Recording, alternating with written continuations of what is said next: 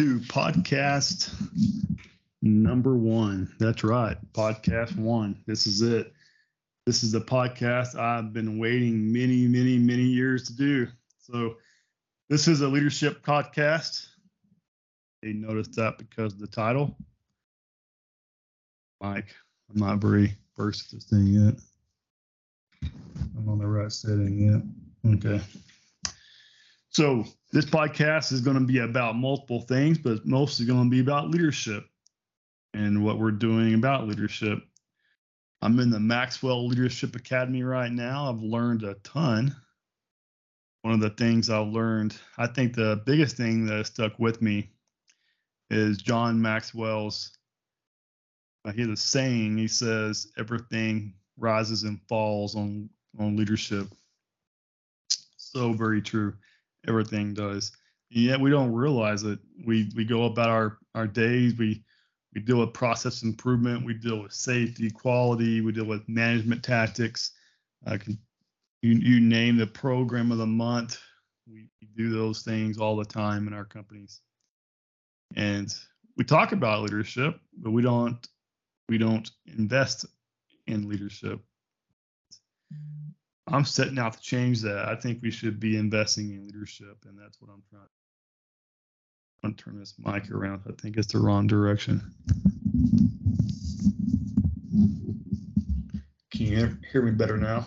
Okay, we're getting through some of the technical difficulties here on this first podcast. So, what you're going to see on this podcast, you're going to see multiple people come in, a variety of leaders from different industries we're going to interview them. We're going to ask some tough questions. We're going to, we're going to try to find out why people don't focus more on leadership. Why the companies in the U.S. especially want to look at different management techniques to solve their problems, or they're trying to solve their problems with a software program they bought, uh, a business intelligence program, or Excel spreadsheets even. I see this all the time. And I'm to go drink a water real quick. So I have a guest lined up for next week, and we're to ask him some tough questions. And this this guest is a was an employee of mine at one point, and he's gone on to do bigger and better things. So we'll see how good of a job I did at developing developing him as a leader. Uh, so yesterday was the 4th of July. I hope you had a safe and healthy and fun 4th, celebrating our independence.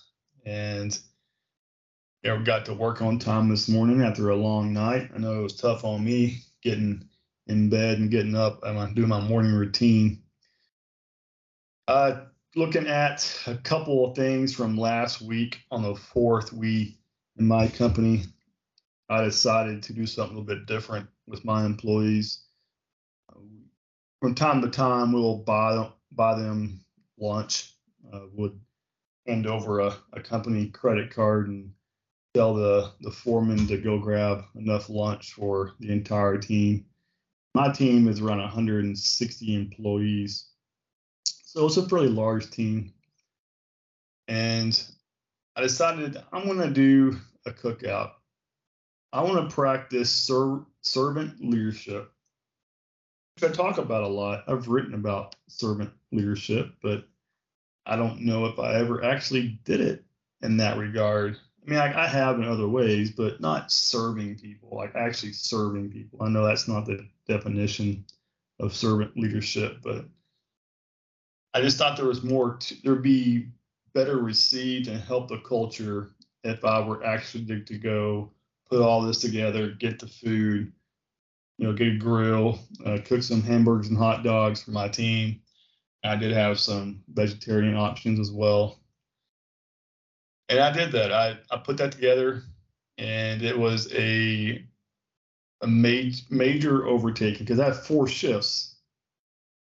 And it's one thing to do it on one shift. One cookout would wouldn't be that big of a deal, but you got to do them four, and grant you two of them are at night. So it's something that no one's ever done at this company. This company is 40 something years old. And my boss even said this like, I've been here for 35 years. I've never seen anyone do this. Like, All right, we're going to do. It. we're going to try it. I mean, worst case scenario, it's a failure, but you make a couple people happy. I mean, that's all it's all about. You're not trying to make everyone happy. I don't think you can, and you shouldn't be doing that.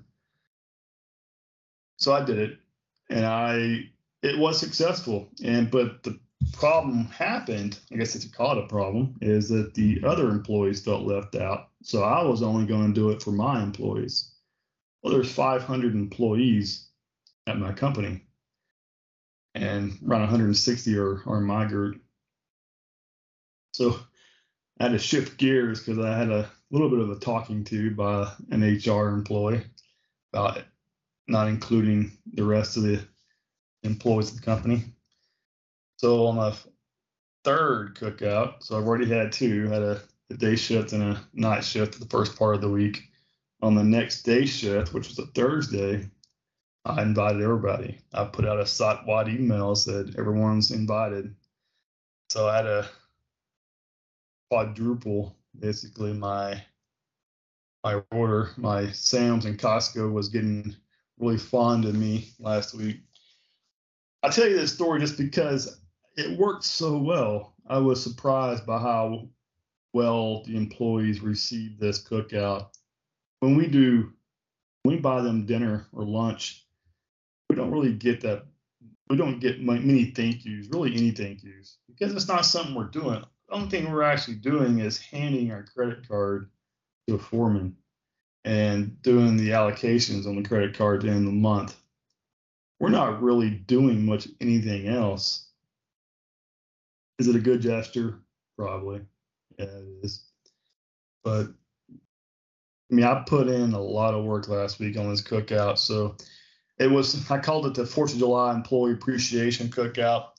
It went really well. I highly recommend as a leader, whether you know how to grill, whether you are a grill master or never done it before, I, I recommend you uh, become a become a uh, a cook of some sort. I mean, you could probably bring in some dishes that you made from your house or do something like that as well. But it went well, and I you only had to do the cooking. And in fact, I found myself not doing the cooking. I got everything ready, everything prepared. I brought it all in, hauled it in, everything set up, had to help getting set up.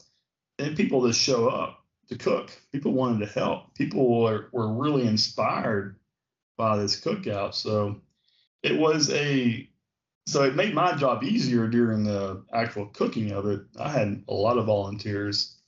So if you're afraid if you're not a good cook, don't worry about that. You're going to have people there that will probably step in and and save you from from burning yourself or the the food. Well, servant leadership. Uh, I'm going to be talking a lot about servant leadership. I'm a huge fan of it, and I, I think more and more leaders should be a fan of it. I, I want to talk about some problems I've had in my career in this podcast. I'm going to talk about some problems that uh, I see leaders, whether in my company or elsewhere, are having. I'm going to talk about the successes. What what are people doing right? And there's a lot of good leaders doing a lot of good things out there. So we have a lot to talk about. I'm going to make this fun and exciting.